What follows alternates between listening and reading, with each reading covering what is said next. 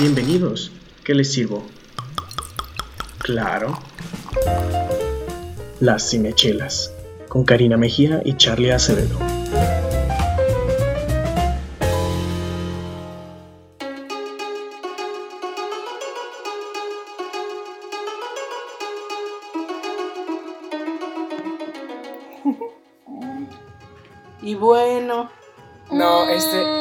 Sí, shot, shot, shot, Shot porque dijiste Sí, y bueno, así. muy, Empezando. muy sarcásticamente fue. Ajá. Y bueno. Yo creo que Empezando querías darle un shot a la cervecita.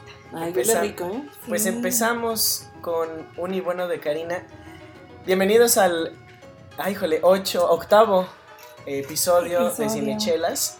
Bienvenidos todos. Estoy muy contento de estar aquí una vez más con estas muchachas que, que este, Muchachas, últimamente. mira, nos dijo muchachas. Muchachas. Jóvenes, Muchachas. este. Con la licenciada y la arquitecta, si te molesto. Y, um, yo soy Charlie Acevedo y el día de hoy, el día de hoy traemos algo demasiado underground, tal vez bastante underground de, la, de una tierra muy muy lejana, El lejano oriente. este, De pero la tierra del sol naciente. antes de hablar de eso que viene de la tierra del sol naciente, quisiera que ustedes se presentaran. Claro. Bueno, ¿cómo están amigos? Paola Rojo aquí, presentándome como primera eh, vez en el, en el, bueno, no, no es primera vez, pero como primer persona en el, en el nuevo episodio. Este, un gusto saludarlos en este nuevo episodio, está muy interesante porque no vengo así como en sin fusil, como dicen los maestros, así nomás Vienes a la guerra pero con una pistola muy pequeña. Sí, sí, sí. O sea, vengo con. No sé, no sé de armas, pero vengo desarmada, pero vamos a ver qué tal se pone. Yo nomás vengo a chelear, ya saben, yo no sé por qué me piden tanto. Una amiga dice, yo aquí nada más soy la, la sirvienta. Sí, yo aquí nomás vengo a chachear y a chelear. Y está conmigo. Hola, ¿cómo está? Karina Mejía, a sus órdenes, para servirle a usted y Y a Dios. Y a la chona. Pues aquí comenzando un nuevo capítulo, como bien dicen Charlie y Pau, que traemos como, como un... Yo les adelanto poquito de las tierras niponas al director del mes, de este mes de octubre. Si pueden recordar y pueden ir y checar nuestra, nuestro perfil en Spotify y todo lo que ustedes quieran. El mes pasado, el mes de septiembre, hablamos de Danny Boy. Ahí vimos algunas de sus peliculillas y así. Y en esta ocasión traemos un nuevo director que a lo mejor y seguramente no has escuchado. A lo mejor sí, quién sabe, si eres tan cinéfilo como nosotros, a lo mejor sí. Y bueno, híjole, a mí no me los van a contar, ¿verdad? No, sí, también. yo el creo que, sí. sea. Yo sí. creo que sí. Esos sí, Sí. buenos, ya, o sea, si me lo aplican a mí, yo creo- así como Sí, dijimos sí, hace rato. Es que los parejos. hijo. ¿Cómo, cómo ¿Cuál le es contagia. hagan? contagio? Esto es No, no, no. Pues ya, ya, ya. la ya, gripe, vas, pero vas, des- vas. desde A ver, pues, shot mientras shot. Mientras nuestro Karina, compañero se presenta. mientras Karina, yo ya me presenté. ¿Ya te presentaste? Sí, no me estás poniendo atención otra vez. No, pues es que ya Pero la no. chela se me subió esta. Ahorita hablamos de la Y chela. no que llevas nada, probando. imagínate, ya se te subió. Y tiene un poquito de alcohol ya. Ni comí, yo creo. ¿Quién sabe? Bueno, antes de hablar del director de este mes, que ya les dimos dos pistas por ahí, es japonés y este Y es director. y es director y es de este mes. Y Vamos primero a ver qué se está estrenando esta semana. La cartelera dice. Eh, yo creo que hay dos películas que vale la pena mencionar y otras dos que valen la pena, pero en el aspecto de no las vamos a ver porque probablemente no. Pues no quién sabe. ¿Quién sabe? ¿Quién sabe? No sé, a mí la verdad es que voy a empezar por Doctor Sueño. A mí Doctor Sueño. ¿Cuál es, ¿Cuál es la que no quieres ver? A mí Doctor Sueño no me llama la atención. Mm, Ni por Eh, Iwan McGregor. No, no, la verdad es que no. No. No, Mm. yo, yo la verdad es que ese world. tipo de películas, o sea, sé que Iwan McGregor, este, mira qué curioso que hablamos de Iwan McGregor en otro, En el otro mes, pero Él- él no es en tiene todo, nada que ver. O sea, en Tracepointing, en Tracepointing como una segunda película está chido, o sea, creo que sí se manejó padre. Pero no sé, es como The Shining, tráenos esa historia de, con el mismo concepto de Stanley Kubrick, sin Stanley Kubrick, a mí se me hace como... ah, Usurpador. mm, sí, sí, no quería decir eso, pero sí un poquito. Pero vamos a ver, esto es, es una película que yo sí quisiera ver y ojalá vayamos a ver los, los tres para, hacer un review express de El Señor Link, que es otra obra maestra, bueno, yo, qui- yo quiero pensar que va a ser una obra maestra del estudio Laika.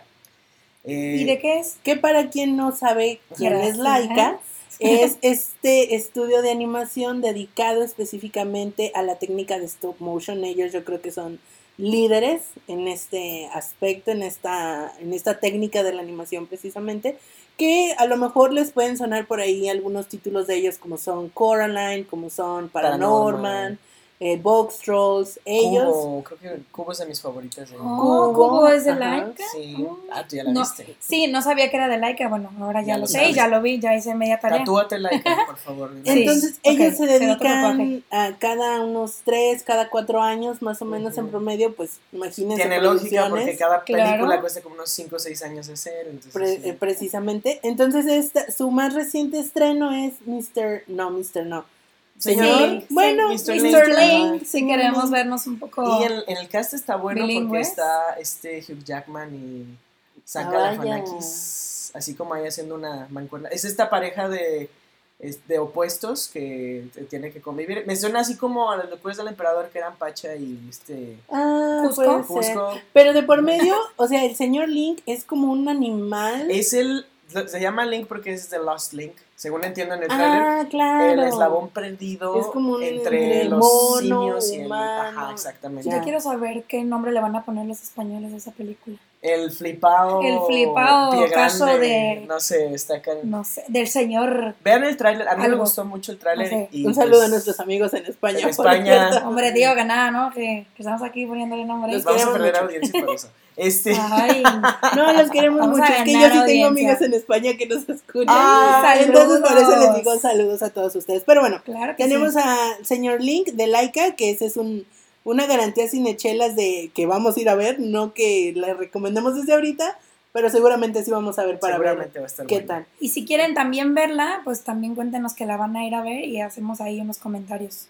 Y nos juntamos, y vamos juntos, y ahí cerramos la sala del cine. Sí. O, en la calle no, pero la sala Otra cine película que sí me llama la atención y que fue así como sonadita en el Festival de Cine Internacional de Morelia, ese de, de los promocionales Que que, a qué ti te feo mandan. promocional, porque no sé si es por mi Yo creo que laberintitis es tu aguda, pero sí. No, pero a a mí me tampoco da me un mareo terrible. Me no se le aburría mucho. Bueno, los de Morelia siempre tratan de hacer así como muy Experimentales. silenciosos, experimentales, conceptuales. Sí. Hablamos de los promocionales, no de las películas ahorita. No, No, pero yo hablo de no. que el, el- en sí la, la, la propuesta es- de este año a mí me marea por ser tan circular. Las circunferencias y el movimiento que te da. Bueno, yo no, yo no lo puedo ni ver, o sea, ni de reojo porque me mareo. Uno diría que Terrible. porque eres arquitecto, arquitecta, arquitecto, este, apreciarías eso. Luego entramos a esos términos, pero el ¿Tú cómo arquitecto está bien. ¿Cuál- cuál- A mí me Inge puede ser. también, si Inge. no- Inge es genderless, ¿no? sí, para no entrar en el sí. tema del género, pues ser Inge, arquitecto, pero O Arqui. sea.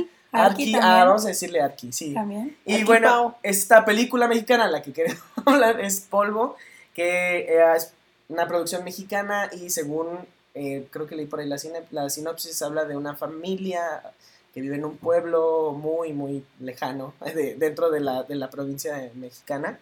Y que hay, bueno, existen estos temas de corrupción, de, este, de sociedades secretas y esas cosas. Ok. Y ah, bueno, si sonó mucho en Morelia, a mí la verdad es que me llama la atención y pues hay que ver cine mexicano, ¿no? Entonces, ah, no hemos visto Día de Muertos, esa también A mí ya se me antojó verla Ya, por Memo Aponte, la verdad. Yo soy muy fan de él. Ah, el doblar. Ajá. Órale. Y bueno, pero en esta ocasión no dobla, actúa, porque la, Ah. la voz se está haciendo en español. Ah, cierto, desde cierto. y de hecho él dice, estoy, es mi primer película mexicana Actuando. actuando, ajá, porque no está doblando en esta verla, ocasión. verla. Bueno, es que ya ves que Cocos no se hizo, bueno, no sé si es doblada. Es doblada Es- porque ajá, el, el audio la original. audio Pixar, original es ¿no? en inglés. Así en es. un inglés este, con acento, ¿no?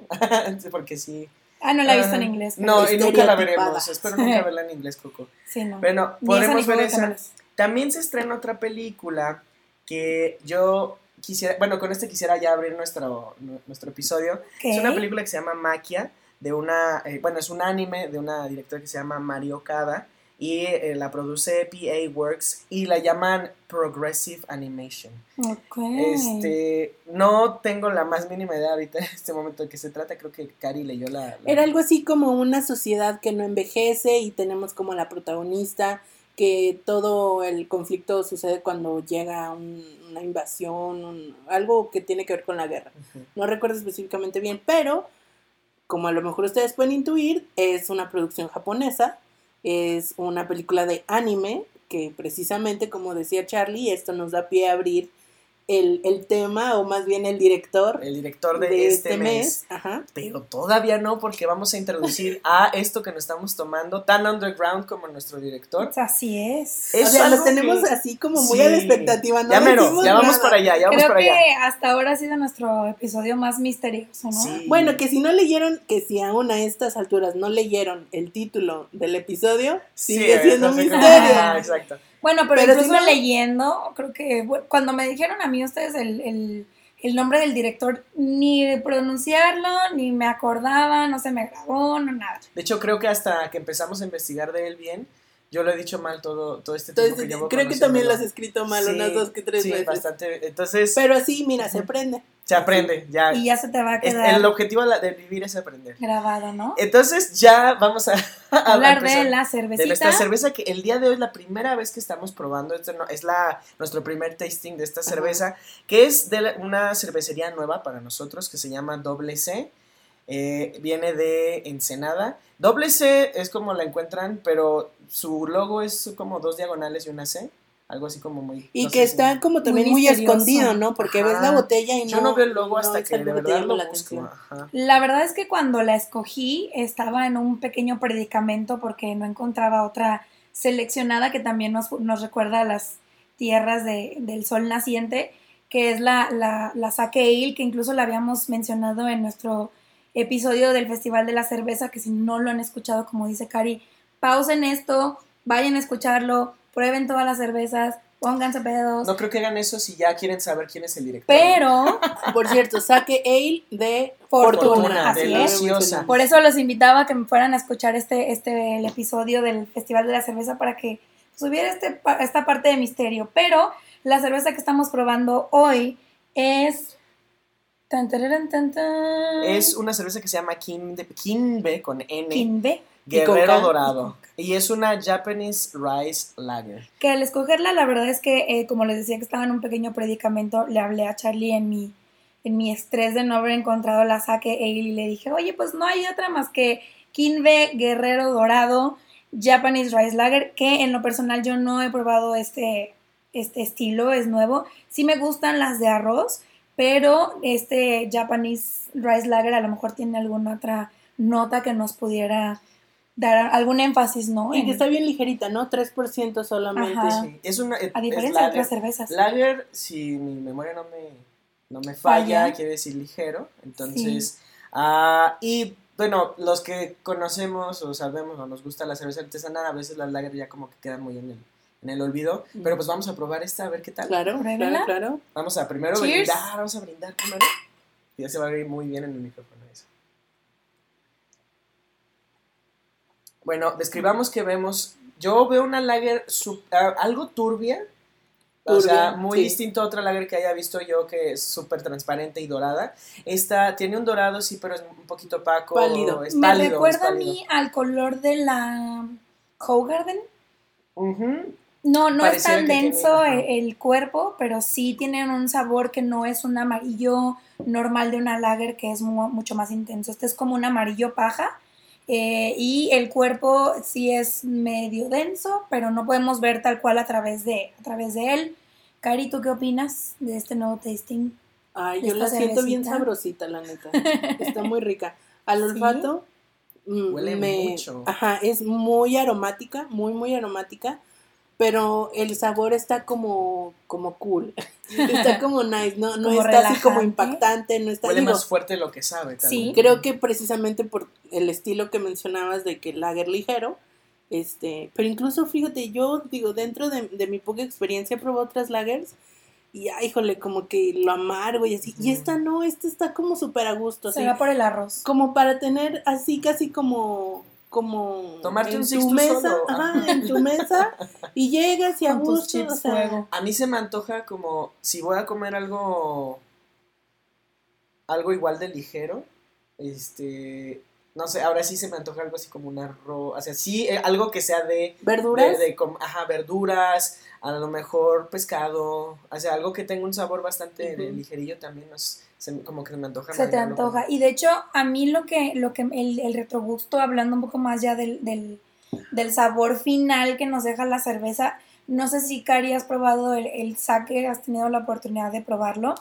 pero yo sé que Carlos ya, ya lo ha probado múltiples ocasiones, pero Sí, múltiples, fueron dos veces. esta cerveza me, a mí me deja como, como el, el paladar un poco, no consternado, pero sí mareado, porque se siente como el golpe que te deja el saque al final, Ah, sí. de este arroz que te deja el, el- el- el sabor del saque como en, todos tu, en todo tu paladar, en, en la parte de los cachetes de, de adentro, no sé cómo se dice, en la lengua, o sea, te envuelve y te envina toda esa parte dentro de, de tu, de tu boca y al final como que, digo, queriendo emular un poquito hacia la referencia que hablaba del, del sake ale, pero sí sabe al arroz que en algún momento podemos llegar a encontrar a un- en un sake.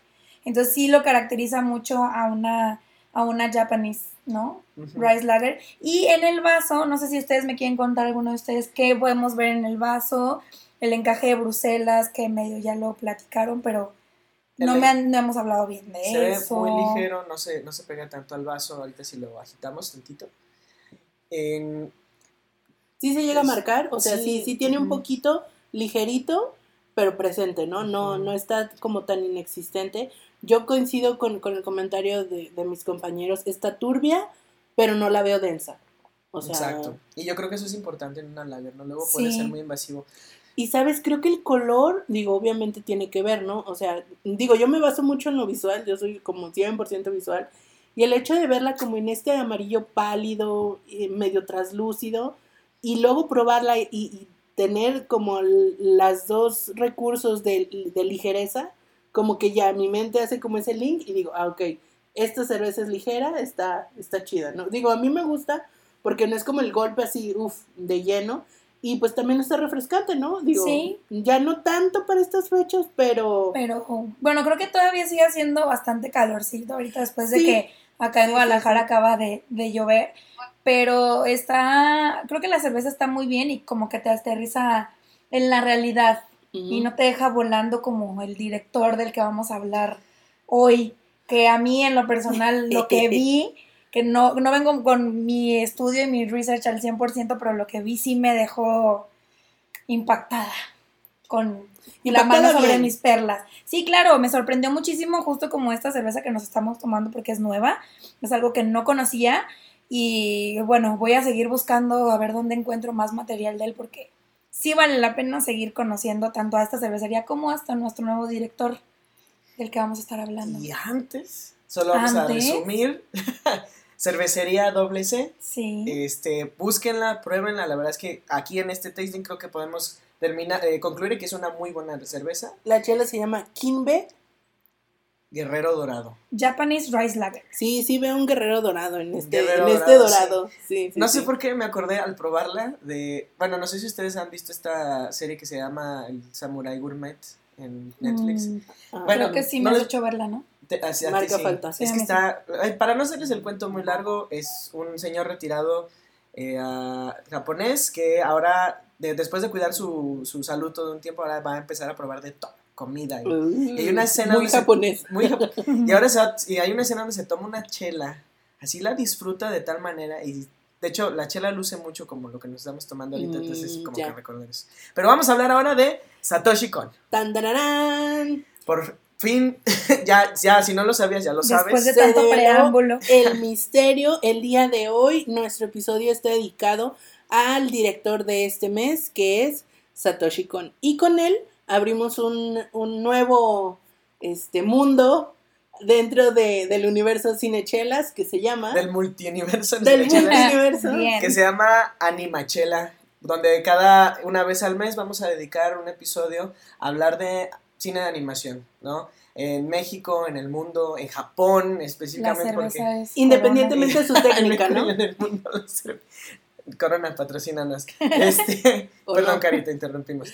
Este, sí, y vamos a hablar de animación independientemente de su procedencia, independientemente de su técnica de animación también.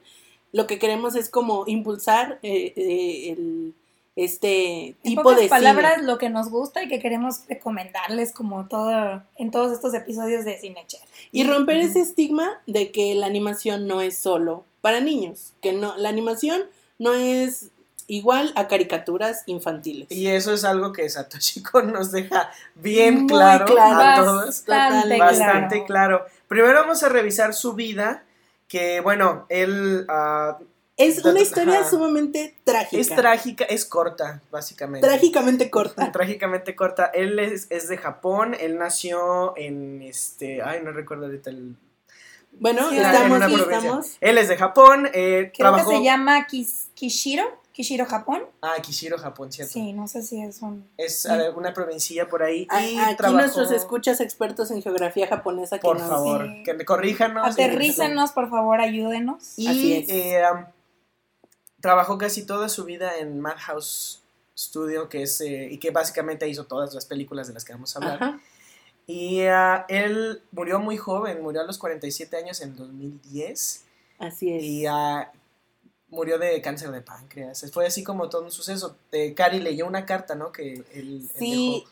es, fue como un suceso muy repentino para la industria de, de animación japonesa, que bueno, pues es un gremio, a lo mejor aquí en México el, el gremio de animación mexicana es como... Está creciendo. Sí, está creciendo, Está pero es como que Va para allá.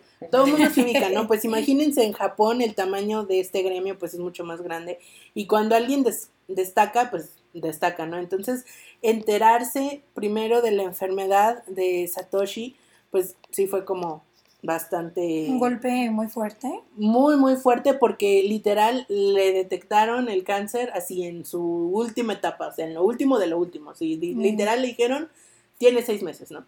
Entonces, él se da la tarea de redactar una carta que explica precisamente todo este viaje, su último viaje, lamentablemente.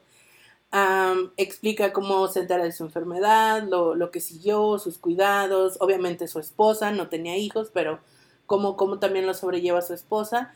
Y que al final es como, pues ahí se las, se las dejo así como cuídenmela muchísimo, ayúdenla a, a sobrepasar este, este trago amargo y acaba su vida. Esta carta es pública, estuvo muy, muy, o sea, si ustedes la buscan así, carta Satoshi Kon en, Creo en que está en internet. su blog, ¿no? Ajá, él la publicó En directamente, la directo, la, perdón, la publicó directamente en su blog, así es, Pau, tienes razón, y de ahí se ha ido traduciendo, porque evidentemente la publicó en japonés, y pues se ha ido eh, divulgando en otros sitios de internet. Entonces, nosotros se las vamos a dejar en nuestro Instagram para que puedan ah, consultarla, puedan leerla. Es una carta bastante larga. Yo no quiero decir que es su testamento, pero yo creo que sí son como, como yo creo que hizo como un, un resumen de, de lo más importante para él en su vida, ¿no? Siento que los artistas hacen eso. Sí. O sea, en general, yo recuerdo haber vivido, vivido a lo mejor así como si fuera mi familia, pero después de la muerte de Gustavo Cerati, el escuchar su último disco fue, sí de repente encuentras, es un bye bye, o sea, hasta luego que les vaya muy bien. Sí. O sea, eh, sí, es este tipo de... Porque son seres sensibles, ¿no? sí, Como claro. artistas son seres sensibles que pueden darse cuenta de estos sucesos en su vida que a lo mejor no se lo están diciendo de lleno, pero ellos lo intuyen, ¿no? Incluso él en su carta dice, hubo señales, o sea, sí, sí hubo como premoniciones de este estado, pero bueno, no, no, la- les comentamos, la carta es muy, muy extensa, se las vamos a dejar en nuestras redes, en Instagram, arroba cinechelas, para que ustedes puedan leerla con calma y puedan ver así como precisamente la sensibilidad de este artista sumamente japonés que llevaba la tradición japonesa muy muy arra- arraigada a la sangre yo creo que como todo buen artista japonés yo los buenos Sí, artistas ellos- japoneses Ellos represen- son se representan muy bien en todos súper nacionalistas o sea Claro que sí. lo, lo, lo saben trabajar muy bien y muy a Sí. su manera cada uno en su estilo y en su discurso pero bueno Y en su corta vida, pues ah, desgraciadamente solo llegó a hacer cinco películas, pero cinco películas que... que con eso tuvo eh Ajá, o sea, es, es así un legado muy grande. mucho Sobre mucho, todo mucho, mucho. Para, bueno, la, empezamos hablando de... De, de su primer, bueno, hay que decir como antesala de que él estuvo tra- trabajando evidentemente en algunas series de anime, este, como guionista, como encargado de arte, pero ya como 100% responsable del área creativa como director, como bien menciona Charlie, dirige cinco películas, la última la deja inconclusa. sí. De hecho, creo que quedó en preproducción, nada Sí, más. ajá. apenas ¿Y estaba se como llegó a publicar?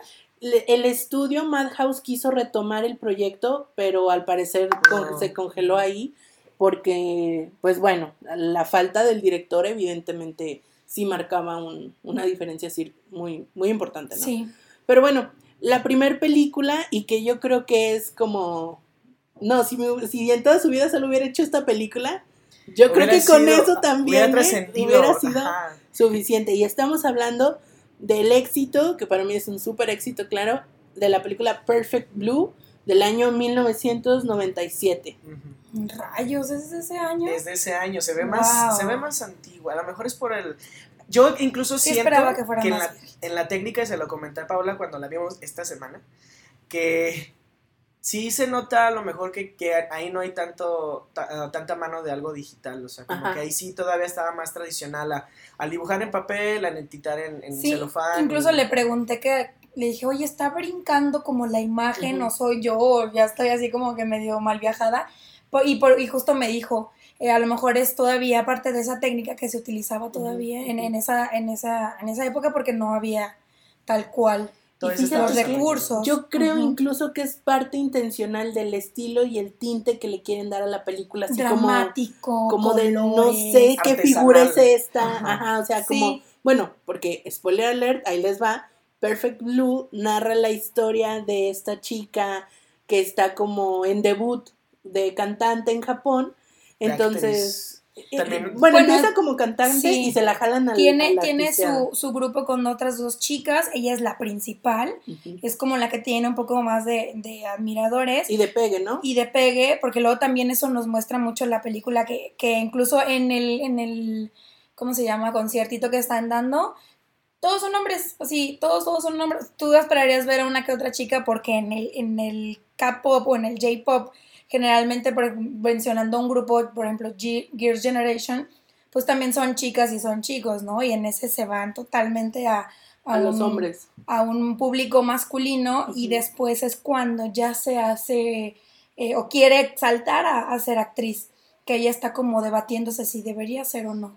si las deja a ellas, Ajá. que son sus compañeras, o si se va como al éxito seguro que le dicen o que le prometen en la parte de, de actriz, ¿no? Y que podemos poner como el contexto, pues son, son, es una chica muy coqueta, ¿no? Sale como con sus minifaldas en, en la parte esta de la presentación, obviamente muy talentosa, canta muy bonito, actúa muy bien, pero el asunto de todo esto, y que es una de las, es el estilo distintivo de Satoshi Kon, es cómo logra mezclar la realidad con los sueños, cómo, cómo puede él construir un- una película en la que al final dices, no sé si lo que vi fue real o fue un sueño de ella Sí. o todo se lo imaginó, o todo fue una escena de una película que estaba grabando. O sea, tiene esta habilidad para Sí. mezclar estas realidades y dimensiones de una manera exquisita, así súper finita y súper, este, De hecho, que si no estás. como que no lo sabes, Ajá. no lo ves venir. Si no estás Sí.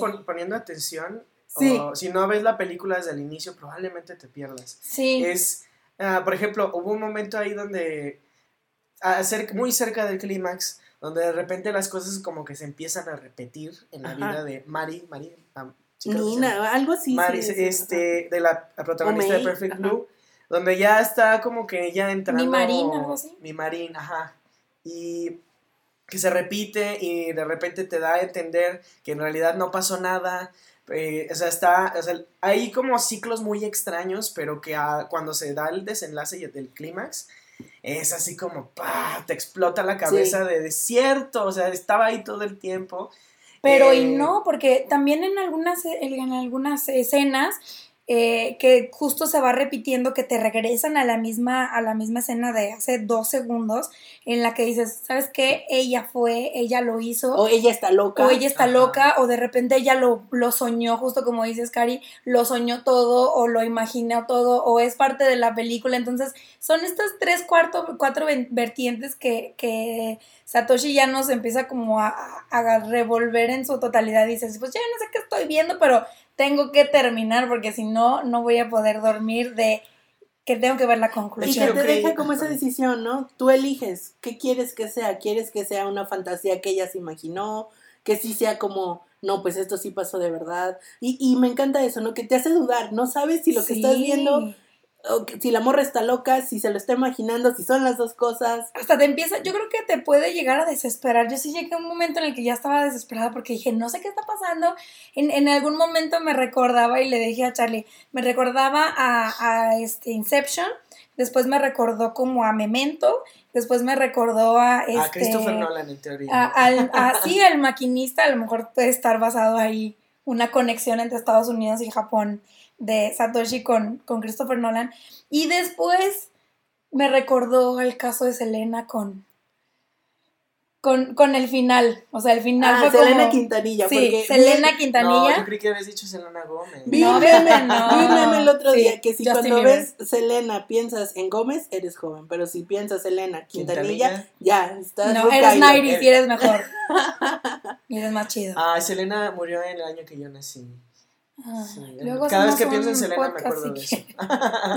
Bueno, después le dedicaremos un episodio a la muerte de Selena. No, pero no, mientras no, tanto, solo quería Pero bueno, quería llegar a eso, o sea, que, que en el final me recordó, dije, este es el caso de, no recuerdo, Yolanda Andrade. Saldívar con... Ah, Saldívar. Saldívar sí, sí, con sí. Selena, dije, bueno, ¿qué estoy viendo? Porque ya al final que terminé en esa conclusión, dije, Porque, pues, ese eh, viaje estuvo muy bueno. El plot de la película te lleva a ver que esta chava se está volviendo medio loca, o eso te hacen pensar, porque siente que alguien la persigue, porque hay un morro ahí como medio intenso dentro de sus fans, lo que hablábamos, que como que está creepy. muy obsesionado con ella. Hay una, en los primeros días del internet, que había como una Uh. página, digo, en la película, Su era blog, un blog blog. ficticio. Ajá, sí. un que hablaba blog de ella y de Desde cada entonces las cosas eran totalmente irreales en internet. Claro, y- Pero este podcast lo es, amigos. Este podcast Esto es tiene seriedad. No, pero te habla también de que puedes estar usurpando y, y ser parte de este catfish incluso, ¿no? Como hablando Sí, un poco más de ese, de ese programa que en algún momento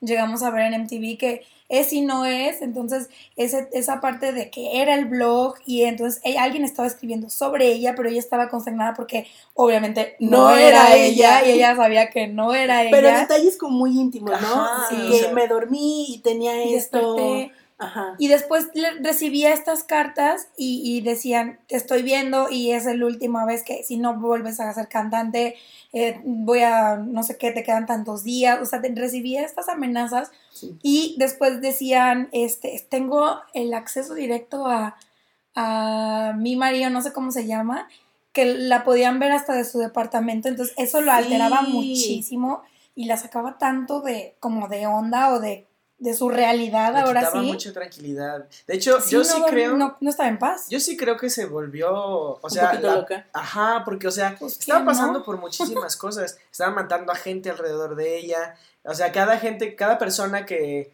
que se metía con ella, por así decirlo, Moría. moría. O sea, está increíble también el cómo te pones a dudar al espectador. O sea, Que está Satoshi padrísimo. te, te da como pistas de a lo mejor es este fan medio locuaz, Ajá. pero no, no, al final, no les vamos a contar el final para que sí la vean, pero al final ustedes véanla para que se Sí. enteren si sí fue el, el fan loco u otra persona.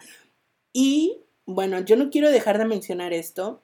Sé que voy a perder amistades nuevamente, pero Ah, voy a decir. ya sé vas a Bueno, decir. eso y el 1X. Y el Monopoly. Están, Ah, esto, esto- está hecho para perder amistades. También, también.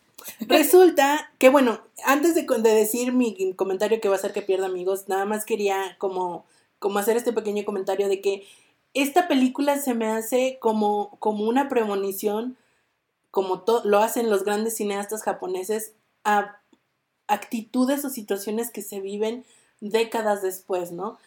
Esto de, de los fans con, con los... ah, las Con bandas, las bandas, sobre sí. todo en la parte de Japón, Corea, lo que ya mencionabas, la parte del internet, del acoso por internet, que a lo mejor en el año que se hizo, 97, inicios. 95 a lo mejor, que cuando Sí. se estaba planeando, pues no existía la cantidad de acoso por internet que hoy sí existe. Entonces, No como- era tan fácil. Como buen genio japonés, director, Satoshi supo prever todas estas situaciones y las plasma en esta película muy, muy anterior a lo que vivimos ahorita, que son pues casi 30 años de distancia de, Sí. de esta película. Pero bueno, ese era Eh, como... son como... son- Si Bueno, por ahí, en el por ahí, por ahí. 97 son 20, ¿qué? 22. 25. Es, o sea, 20. es- 22 esa película apenas va a la universidad, pues, o sea, no, no, no, está bien. Bueno, Sin embargo, ajá, ya sé, ya sé, ahí viene. ahí me viene. gustaría hacer este comentario porque es necesario que la gente lo sepa y que se sepa la verdad, porque a mí sí me causa mucho conflicto mental, la verdad. O sea, resulta que, bueno, la, la gran filmografía de Satoshi, como ustedes se pueden imaginar, es anterior al 2010, evidentemente, antes de su, de su fallecimiento. Ajá.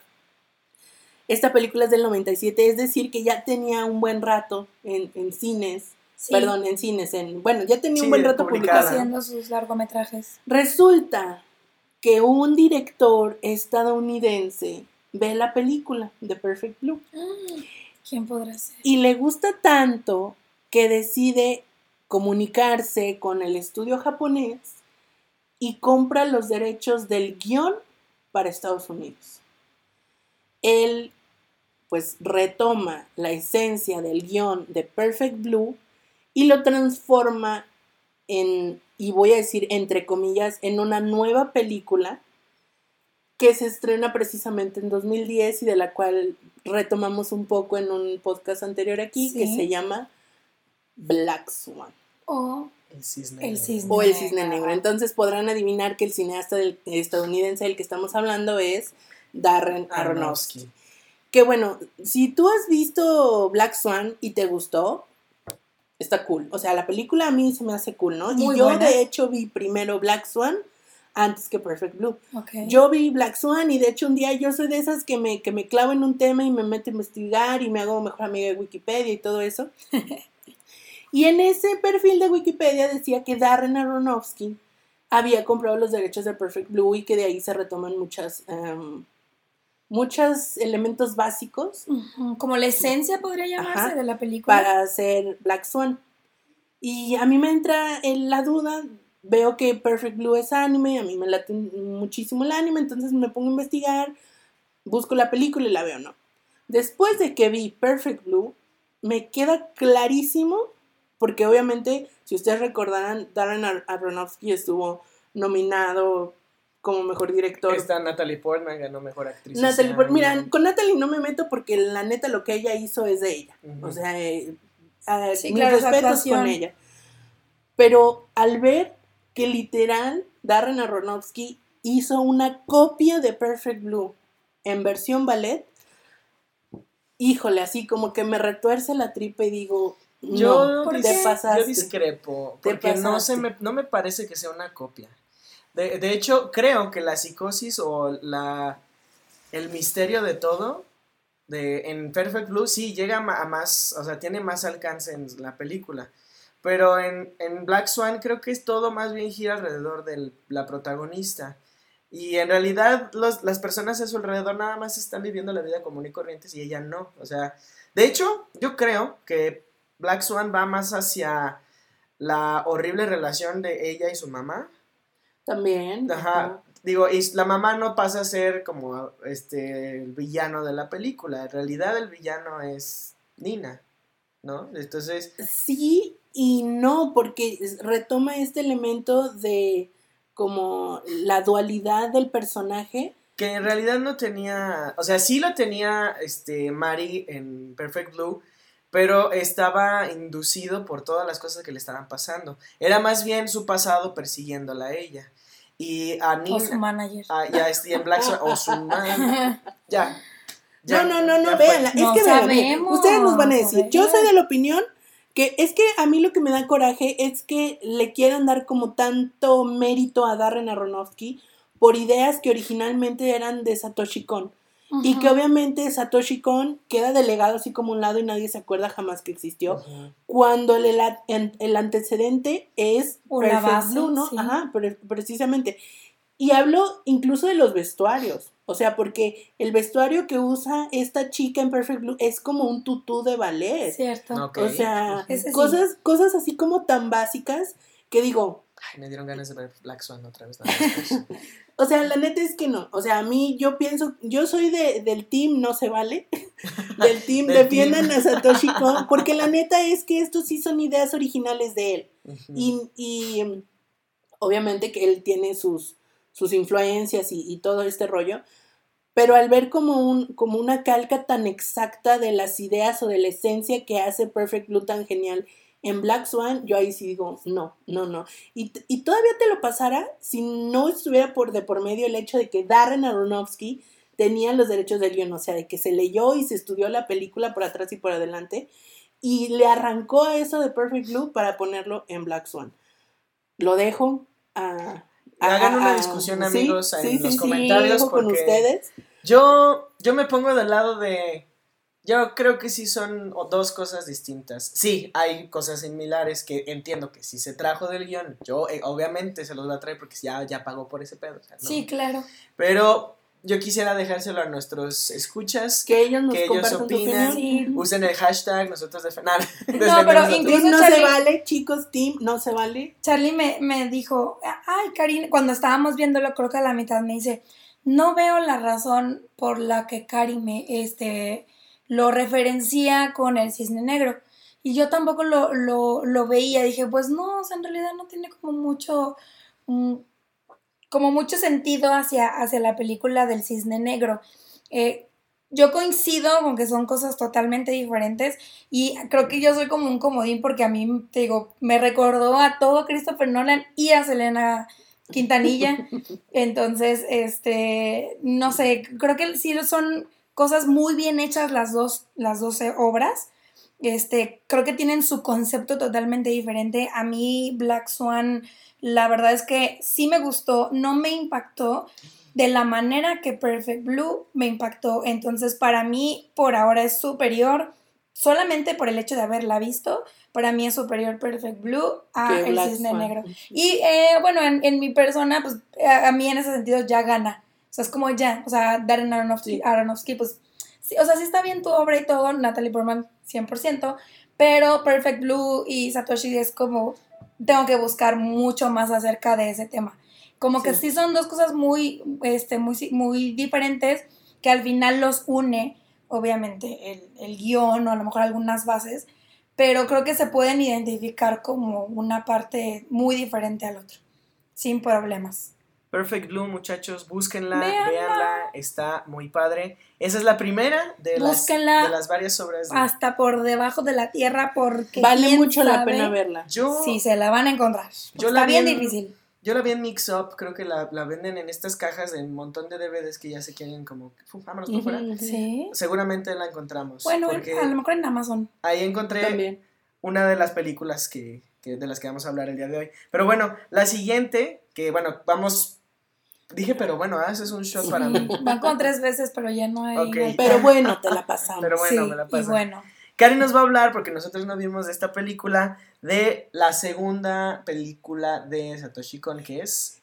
a Millennium Actress, que bueno, vamos en orden cronológico, vamos en de la más vieja a la más nueva, no, la última La que última realizó. que realizó. sí. Millennium Actress, a mí me gustó mucho, a lo mejor sí es un poquito pesadita de ver porque tienes, igual como es muy característico de él, tienes que agarrarle el rollo para que no se te vaya la onda, no pierdas interés y al final se te haga aburrida. Básicamente, eh, la película trata de este señor que va a entrevistar a una actriz pues súper famosa de Japón que ha hecho muchos papeles durante toda su vida, pero, y creo que esa es como la genialidad de este hombre, o sea, yo, yo me quedo pensando y digo, si esto hizo en cinco películas, que no hubiera podido hacer En más, en más tiempo de vida? Pero bueno, yo creo que era tan genial que el, que el universo fue como, no puedes haber alguien tan genial por más Sí, tiempo. yo tengo una Bye. teoría respecto a eso, pero luego hablamos de esa teoría. Ajá, ajá, Incluye a. Gustavo Cerati también. Ay, no. Oh, sí. por allá Oh, va, sí. pues. Mira, que nos han hecho un gran favor dejándonos a Hayao Miyazaki tantos años, ¿eh? Sí, que se ponga a trabajar. Ay, sí. Ya, Pero que- es- esa es otra historia, ese Sí. es otro podcast. Ah, habla de esta actriz precisamente que hace como muchos papeles, pero el- el- la columna vertebral de todas estas películas que ella hace, o lo que las une a todas, es que ella, cuando era joven, se encuentra, spoiler alert, con una persona que iba corriendo por, el, por la calle de su pueblo, de su ciudad, como que la golpea, como que la tira y él, ay, discúlpame, no te vi, la levanta y ella ve que él está sangrando, que está como que huyendo de los policías, entonces él va, se esconde, llega la policía y le preguntan a ella, oye, ¿para dónde se fue? Y ella así como viendo que el chavo era como, como bien, que, que, que no se veía malo, por así decirlo, les dice, no, pues se fue por allá, ¿no? Y eh, pues prácticamente tiene un, un encuentro súper cortito con, esta, con este señor que nunca se devela totalmente como su identidad, tiene como una gorra y una bufanda y nada más se le escucha la voz y le dice que es pintor, que eh, de hecho él trae cargando como un lienzo, entonces le dice que tiene que huir a su natal, este, sus tierras nevadas para terminar su cuadro y por eso lo lleva así como, por eso está huyendo, ¿no? Para de la regresar. rápida. Porque justamente está en el contexto de la Segunda Guerra Mundial, que es cuando esta actriz era niña, entonces está huyendo y todo este asunto, ¿no? Entonces el, el chavo, el pintor, trae como una caja de pinturas, que se ve que es como su herramienta, y trae un candado. Entonces él trae una llave colgando del cuello y le dice, mira, toma, te voy a dar la llave. Y la próxima vez que nos veamos me entregas la llave para terminar mi obra maestra, el cuadro, ¿no? Entonces ella como que queda en estado de shock, se enamora de él así en tres segundos, de la idea, de todo el proyecto, y ella como que lo deja que duerma como en una bodeguita de su casa y ella se va como a la escuela, ¿no? Es una adolescente prácticamente en ese momento. Y resulta que cuando regresa de la escuela hay un tumulto gigante afuera de su casa y pues el chavo huyó, ¿no? Entonces toda la película se trata de cómo ella desde que es adolescente busca la manera de reencontrarse con él y de um, alguna manera como extraordinaria, siendo actriz, lo acerca a él, porque justo su primer papel que le ofrecen es a la ciudad, creo es Manchuria, donde le dicen, ah, vamos a grabar en Manchuria. Ah, pues ahí fue donde el chavo me dijo que se iba a ir. Entonces, así es como inicia su vida de actriz y toda, toda, toda la película, cada papel lo lleva como a acercarse a él o por lo menos ella siente que lo va a acercar. Y lo padrísimo de todo esto es que está completamente impregnado del estilo de Satoshi Kon, que mezcla las realidades de la película que la actriz está grabando con la realidad de la qué película y luego también el entrevistador, porque hay, hay un, un entrevistador este, que le está, que es así como mega fan de la actriz y que la salva en toda, en todas las escenas como de peligro. Este, entonces se ve que el entrevistador y el camarógrafo la están siguiendo dentro de la película que ella está narrando de cómo fue su actuación. O sea, está padrísimo.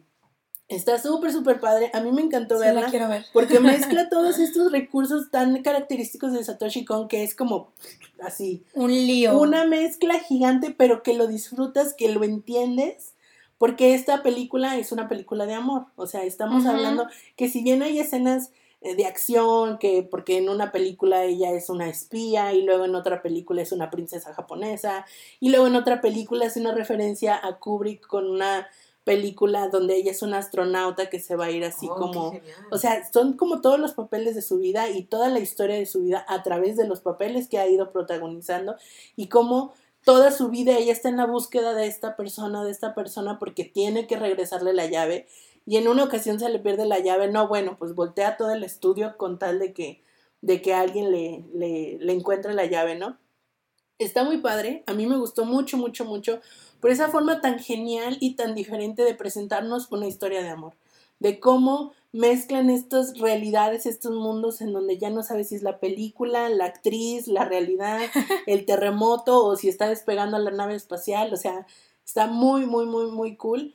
Sí, a lo mejor les va a costar un poquito de trabajo encontrarla. A mí me costó trabajo encontrar esta película, pero vale mil por ciento la pena que la busques, que la veas y que nos digas en arroba cinechelas Instagram qué te pareció esta película, porque la verdad es que para mí, híjole, un 10 de 10. Con el tema de la Segunda Guerra Mundial, que es uno de los temas más favoritos de Pau, yo creo Sí. que ya, ya va a ser una. Bueno, independientemente, creo que es un, valor ag- agregado muy bueno, pero con la trama que comentas, y aparte es como el amor, y luego la Segunda Guerra Mundial, y todo este Sí. lío de, de Satoshi, yo creo que sí la voy a, voy a buscar a ver dónde la encuentro. Y bueno, haciendo como un recuento, ya llevamos dos películas y dos géneros distintos, ¿no?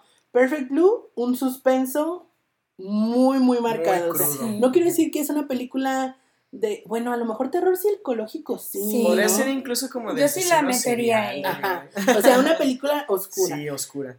Millennial Actress, su siguiente película, una historia de amor y quiere decir de aventura. Entonces ya, Sí. ahí ya llevamos dos géneros así.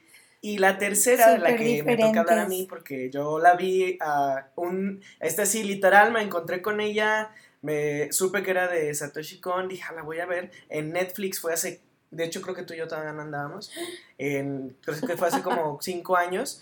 La, y estoy hablando de una comedia de Satoshi Kon que se llama Tokyo Godfathers o Los Padrinos de Tokio. Y que lamentablemente ya no está en Netflix. Ya no está en este Netflix. Estaba hace dos, tres meses todavía. Seguro en el Netflix gringo sí va a estar. Seguramente sí. Seguro habrá sí, que, te habrá lo que verlo. todo lo bueno. El que estamos en Chicago, el, el, ay, el catálogo de Netflix. de- de- Impresionante y el de Amazon Prime muchísimo Mucho mejor. más. O sea, Pero Sí, bueno, vale la pena, ¿no? sí. Prime es nada.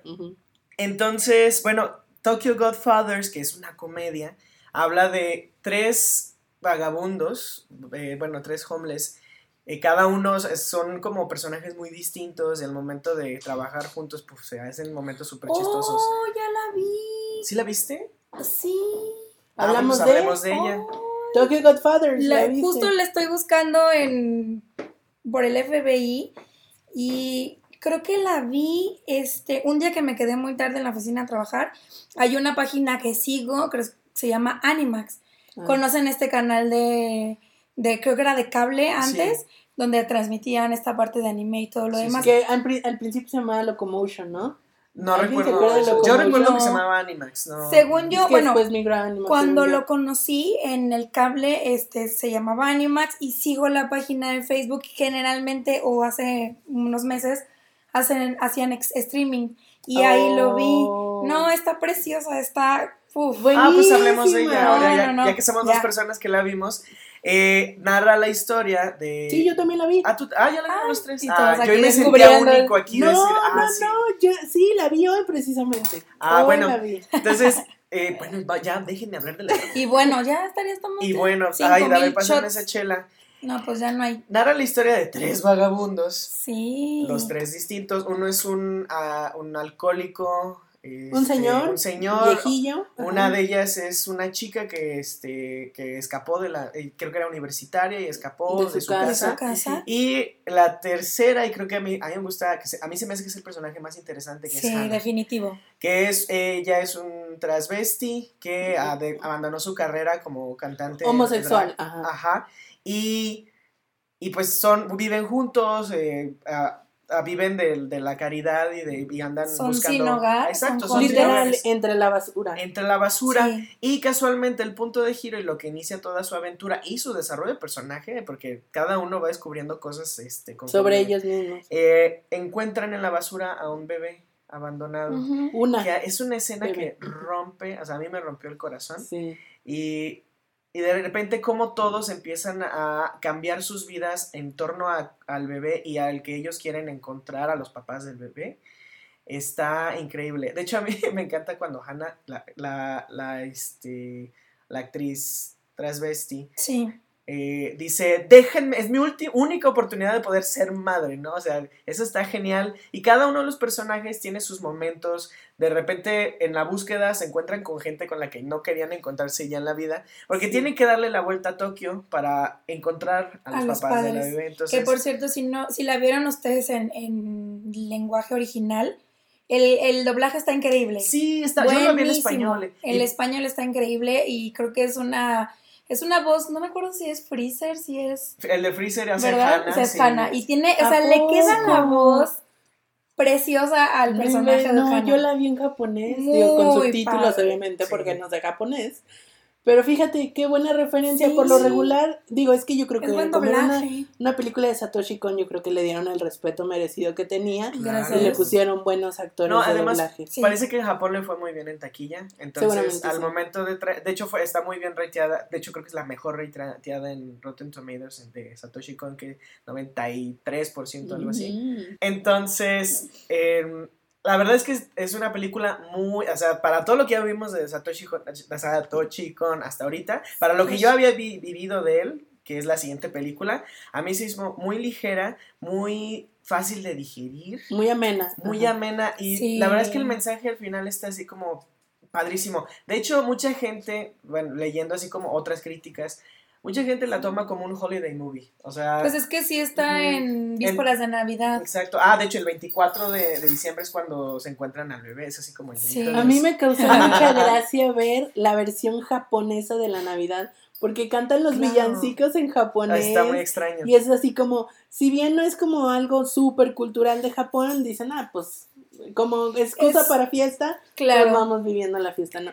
Coincido con Charlie, creo que este personaje es Está genial. súper adorable, o sea, te enamoras de él, la forma en la que animan las expresiones de su Y rostro, me encanta, Sí. me A, encanta. a mí me encanta. gusta mucho que, y esto es otra parte del estilo de, de Satoshi, que es los per- el diseño de personajes no es como cualquier otra anime, que eso, todos son hermosos y unos ojos así despampanantes y una nariz respingada. Nah, aquí, o sea, sí parecen japoneses, o sea, tienen los ojos del tamaño de que una persona los tiene.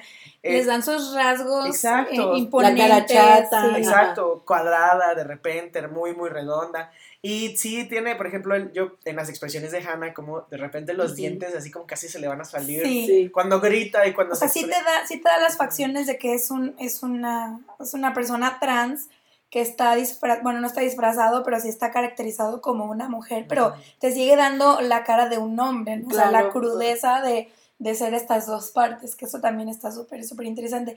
Y esta película me recuerda mucho a la que vimos y que estuvo, creo que premiada en los Oscars, creo que este año o el pasado, la de Shoplifters. Ah, Shotlifter, sí. Sí, ¿Se acuerdan de esa película? japonesa. En la que están viviendo todos en una casita súper chiquita. Si no la han visto, amigos, eh, véanla, está muy Esa sí está en interesante. Netflix ahorita. la, sí. la encontramos en Netflix, como dice Cari, sí, véanla, está accesible totalmente.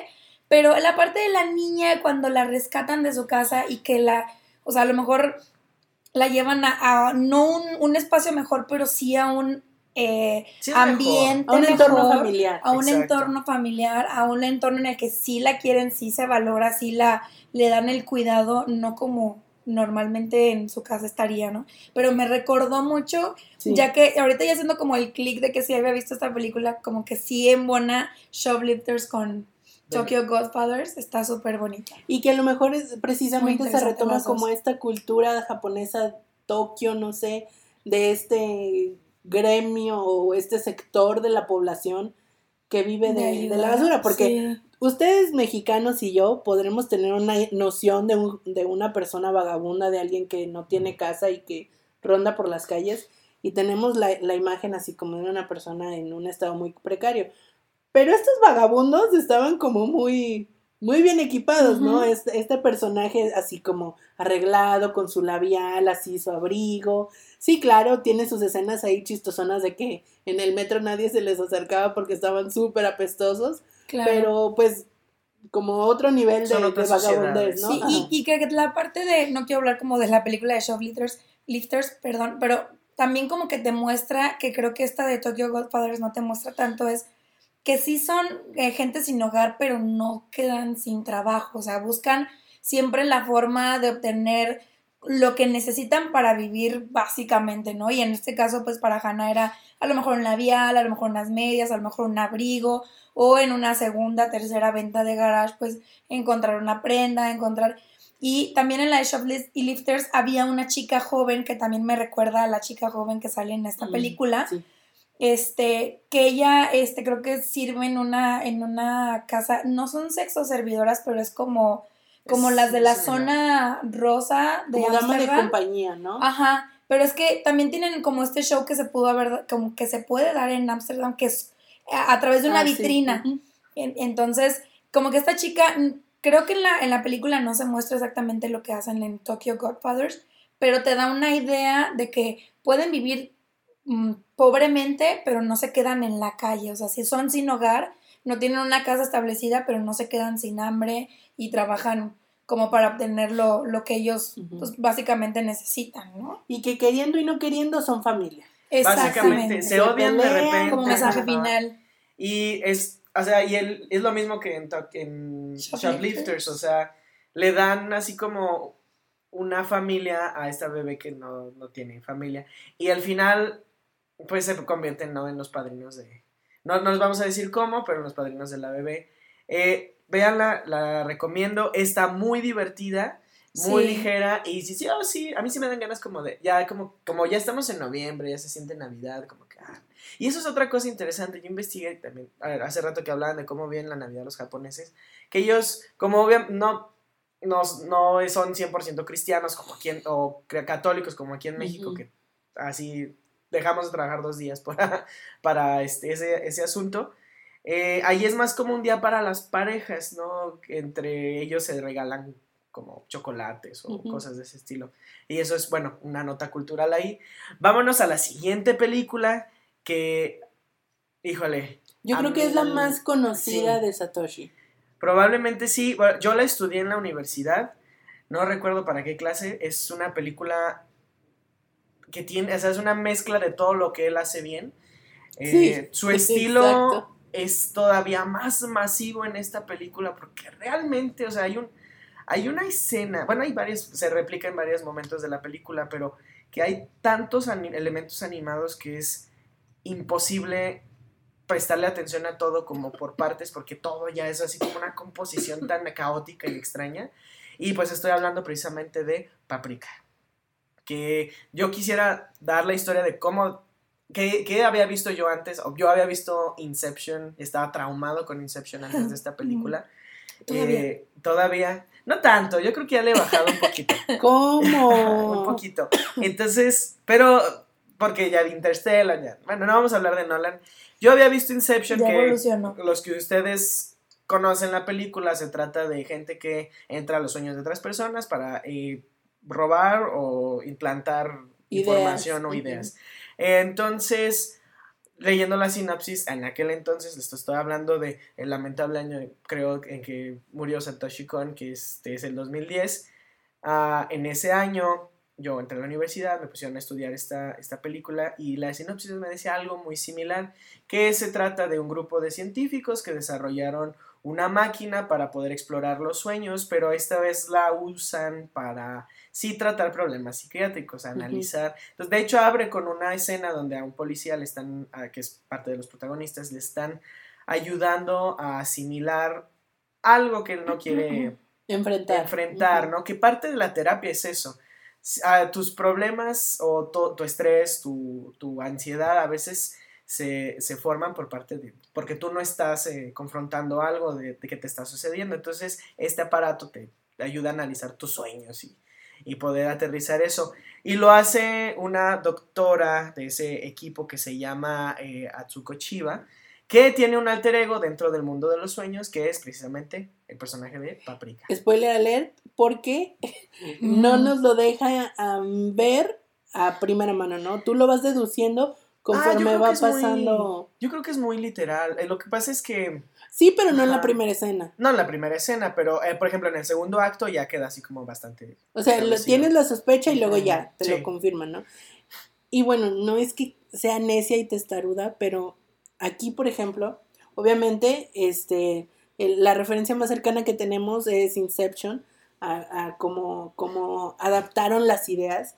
Y ahí es un ejemplo de cómo una cosa es retomar un tema y que para mí, evidentemente, Christopher Nolan, perdón, Christopher Nolan, estoy segura que la vio y que le gustó tanto como ese concepto de los sueños, de lo onírico, que repetimos, es como anillo al dedo para Satoshi, que yo creo que fue como boom, el, la película que, que como bien dices así expresa en su máximo esplendor todo este mundillo que él sabe manejar muy bien.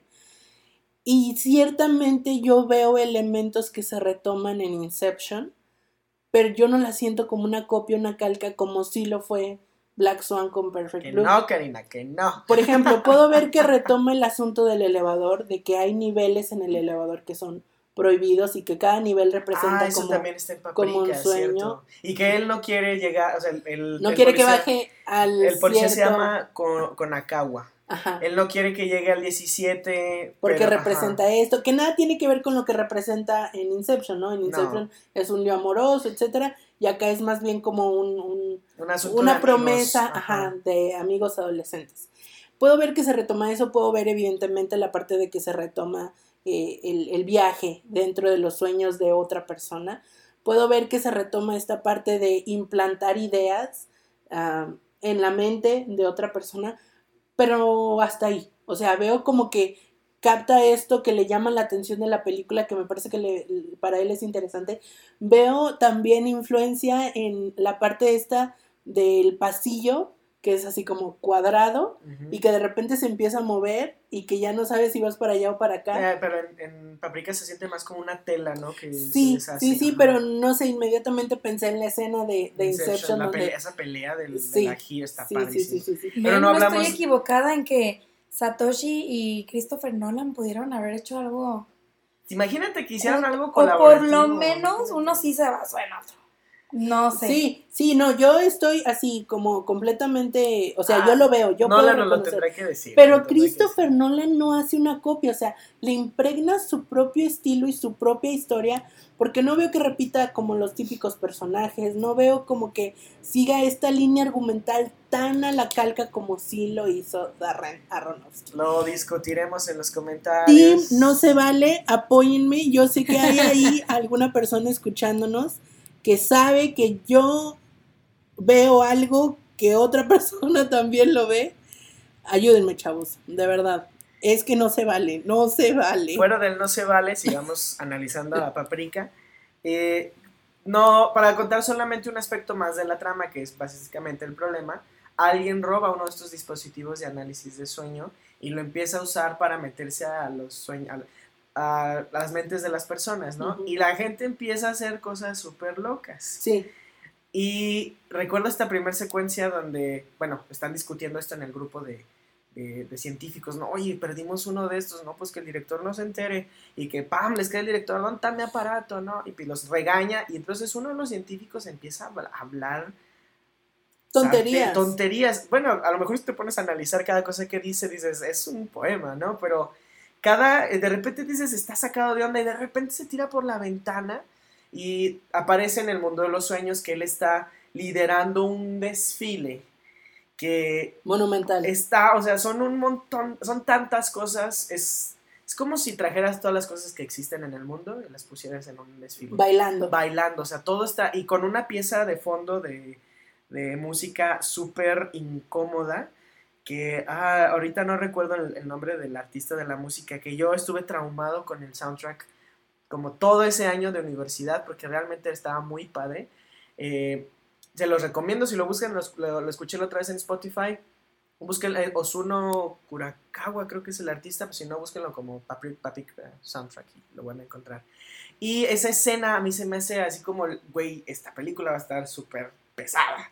Y bueno, desenvolviéndose en la trama, Paprika, eh, que es el alter ego de la doctora, tiene que ah, solucionar, tiene que Ya me la encontrar... está spoilereando y esa no la he visto. No, no hay spoilers, no hay spoilers aquí. Spoiler. Aquí pues no me estás diciendo. Aquí no hay spoilers, solo, pues, solo les estoy avisando que el objetivo de Paprika aquí es encontrar les estoy quién se avisando de robó. la película. Estoy sufriendo lo que ustedes sufren, amigos. Ya, ya sé lo que se siente, ya no les voy a hacer spoilers. Bueno, Pero no hay continúa, la verdad es que no, solamente es eso, ella tiene, tienen que encontrar a quién, quién se robó eh, el aparato este para analizar sueños. Y la verdad es que está, a- aparte de todo este el asunto de las varias realidades de los sueños y todos esos elementos moviéndose al mismo tiempo, hay también en, en el plano re- de la realidad a la relación entre el equipo de, de científicos y el policía que de repente se mete está muy padre porque se desenvuelve. O sea, cada uno tiene una conexión con el otro de una manera muy interesante. Y, hay- y se revela algo entre ellos. al Un final. amorcillo. Ajá, un amorcillo, a ver si lo descubren. Está, que a mí se me hace, güey, qué padre, ¿no? O sea, es- es- de Sí. repente dije, no, nunca lo vi venir, pero qué padre.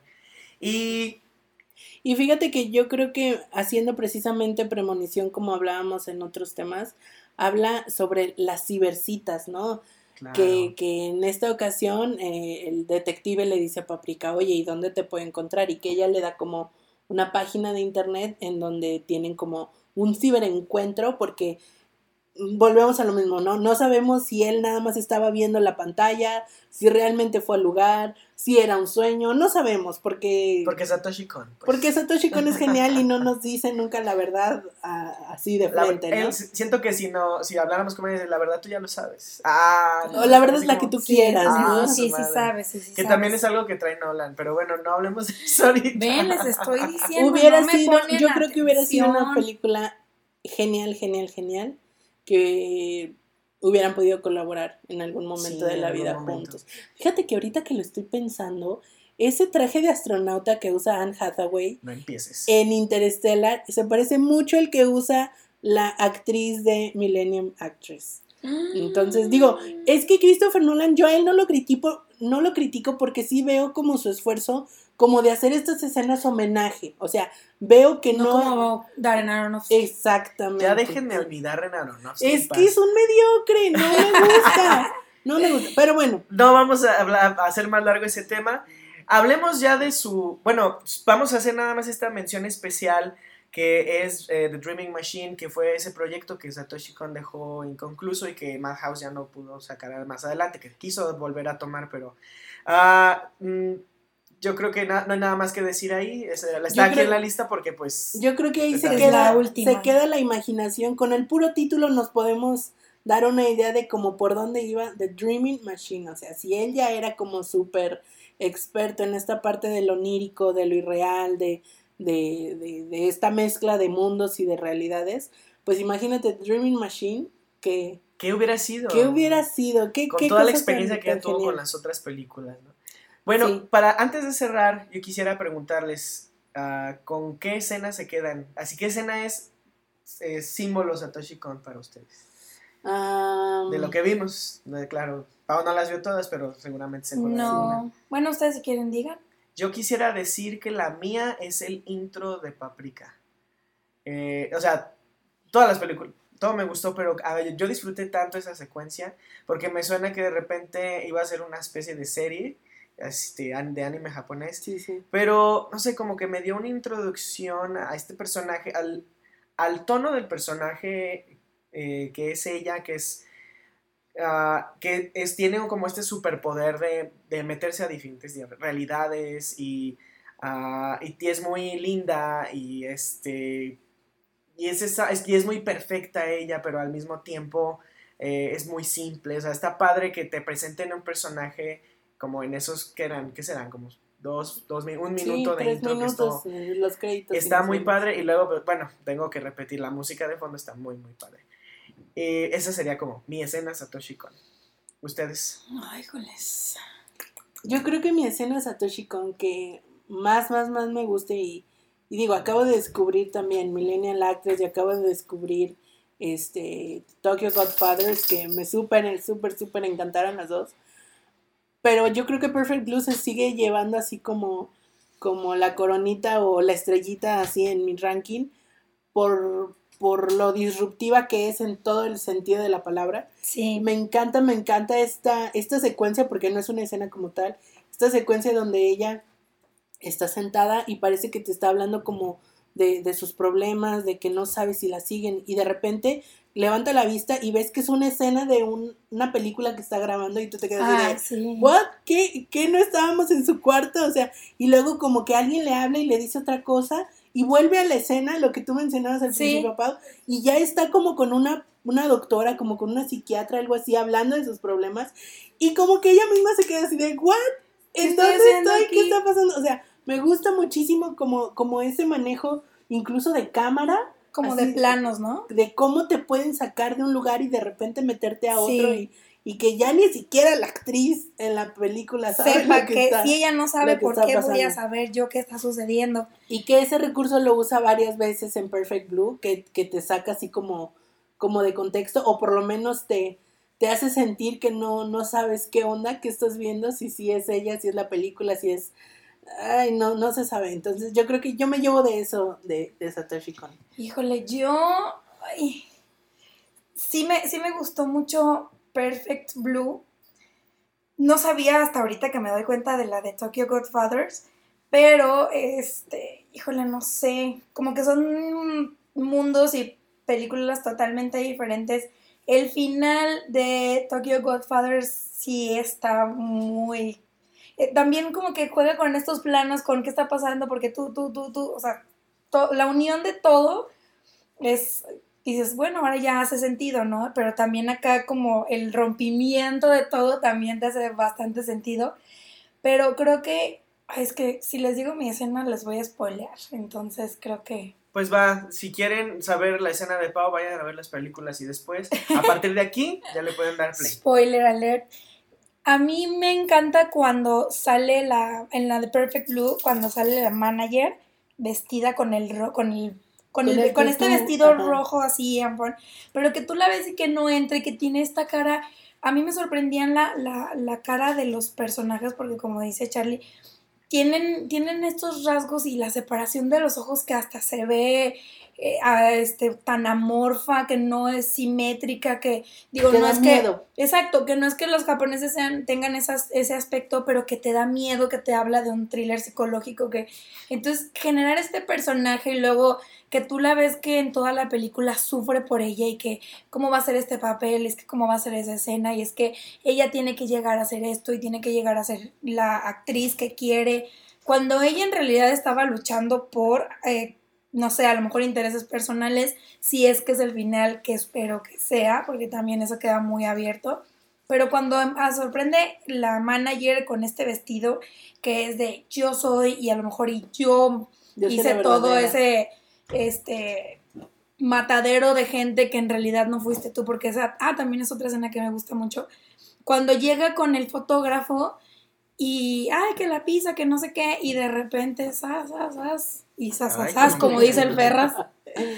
Este, que son escenas muy fuertes y que ya lo ves, no, no me acuerdo qué le hizo al, al segundo, que sí le da sus buenas puñaladas, pero el otro, el primero, que hasta lo desolla, que no tiene ojos, que dices, esto está tan gráfico que de verdad aquí Satoshi ya nos dice, hay una brecha muy grande entre lo que están viendo ustedes con Hayao y una brecha muy grande en lo que están viendo ustedes conmigo. Sí. Que sí, también sí, eso sí. es lo que tú decías, ¿no, Cari? Pero esas son como mis dos escenas bastante fuertes o interesantes que fue como... ¡piu!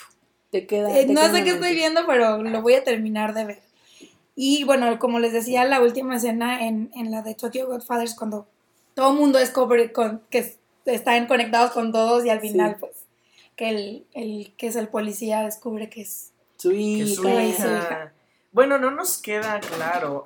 Pensamos que es su hija, pero podría ser, haber sido, no sé, su pareja o... No, Ay, sí, por la sí. edad no creo, según yo Bueno, su Es hija que solo se dice... Yo que lo vi en, en japonés sí le dice, eh, um, eh, bueno, no, no recuerdo la palabra en japonés, pero sí le dice papá y ahí se acaba Sí, la película. hija. Y, y creo que también él Es había que puesto un le dice, "¿Eres anuncio tú?". o algo así. Ah, fíjate, por ejemplo, En español no. le dice, ¿eres tú? ahí sí le Y dice ya, papá. se acabó ahí la pinche película, entonces, ah, bueno. Fíjate que ahorita estaba pensando en esa parte de que ustedes la vean en español, entonces no sé cómo les presentaron a ustedes al que le dispara al tipín en, en la boda, porque a mí Ay, no me me, lo presentan Ah, hablando en español, En español, sí, porque todo era el latino, tiempo. ¿no? Tenía- Entonces, es que está graciosísima esta escena, ahorita me estaba acordando. Sí. De cuando la tiene a ella agarrada como rehén y que le empieza a decir, calla la bebé, que no sé qué. Yo, pues obviamente todo está en Ah. japonés y de repente le empieza a hablar en español y así de, ¿qué está pasando? Y ella se le queda con cara y en lugar de responderle en español o en japonés le dice, thank you very much, o sea, como diciendo, No sé qué estás idea hablando". de lo que estás diciendo. Y toda esa escena con esos dos personajes de piel más tostada son en español y como que medio que se entienden, medio que no. que es la diferencia este entre, entre lo que vimos en nosotros y tú, ¿no? Sí, que es lo que se lleva un poquito entre los pies la, la, el doblaje y la traducción. Sí, de cuentas. pero la verdad es que trato de hacer memoria porque creo que yo la, bueno, esa de Tokyo Godfathers, sí, que, que la vi en español, no, no recuerdo. Nunca le puse así como que, o no, no recuerdo ahorita en mi mente que sea tan puntual. Sí, y, y habrá lo que mejor verla y ni siquiera lo hubieras detectado porque como estaba en español, Sí, dije, pues se va. se va, a lo se va. mejor y es un tostado más del sur. Fíjate que ahora que haces el comentario del estilo gráfico del diseño de personajes en Perfect Blue, creo que esa es una de las cosas que a mí en general me encanta, me encanta, me encanta de la animación, que es un elemento que live action no tiene. El recurso de darle un estilo o un tinte o un- una forma al género o al estilo que le quieres poner a la película a través del trazo del dibujo. Recuerdo ahorita muy, muy así, a bote pronto, como dice Charlie, a Isao. Takahata con eh, Princess Cayuga. Sí. Que bueno, no vamos a hablar mucho de ella, solo quiero que lo tomen como un ejemplo. Ya después vamos a hacer tres de episodios. de- cómo él con el trazo del pincel impregna un sentimiento literal, lo que estoy diciendo. Con el trazo del pincel impregna sentimientos en la trama de la historia. Yo creo que eso solo la animación lo puede hacer, o por lo menos solo la animación este Sí, no- tradicional en dibujo. es- Sí, ajá. dibujada, Sí, la, Sí, animación dibujada puede hacer. Y es por eso que vamos a hacer este mini podcast de- eh, mensual llamado La Animachelas.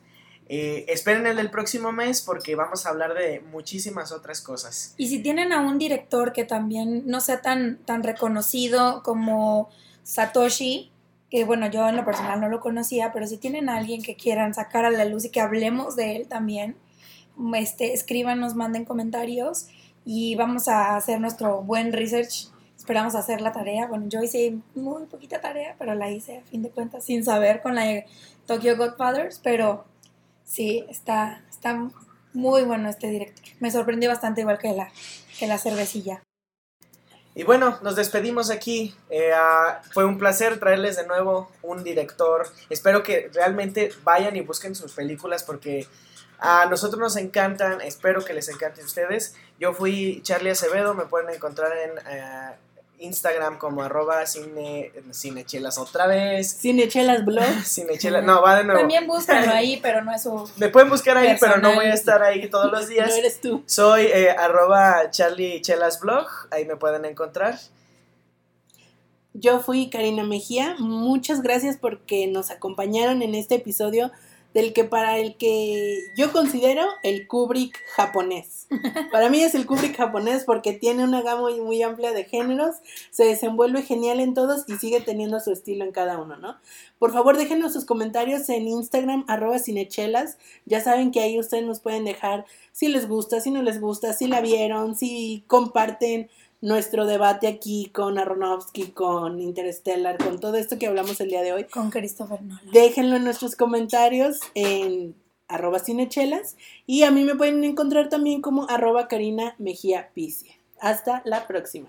Y yo fui Paola Rojo. Este, también compártanselo a quien crean que uno le guste la cerveza artesanal y dos les guste el cine de ya sea pues lo que venimos hablando todos estos podcasts anteriores o eh, la animación también es súper súper importante.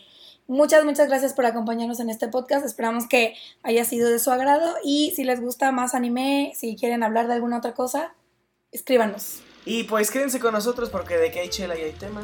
Lo hay. Hasta pronto.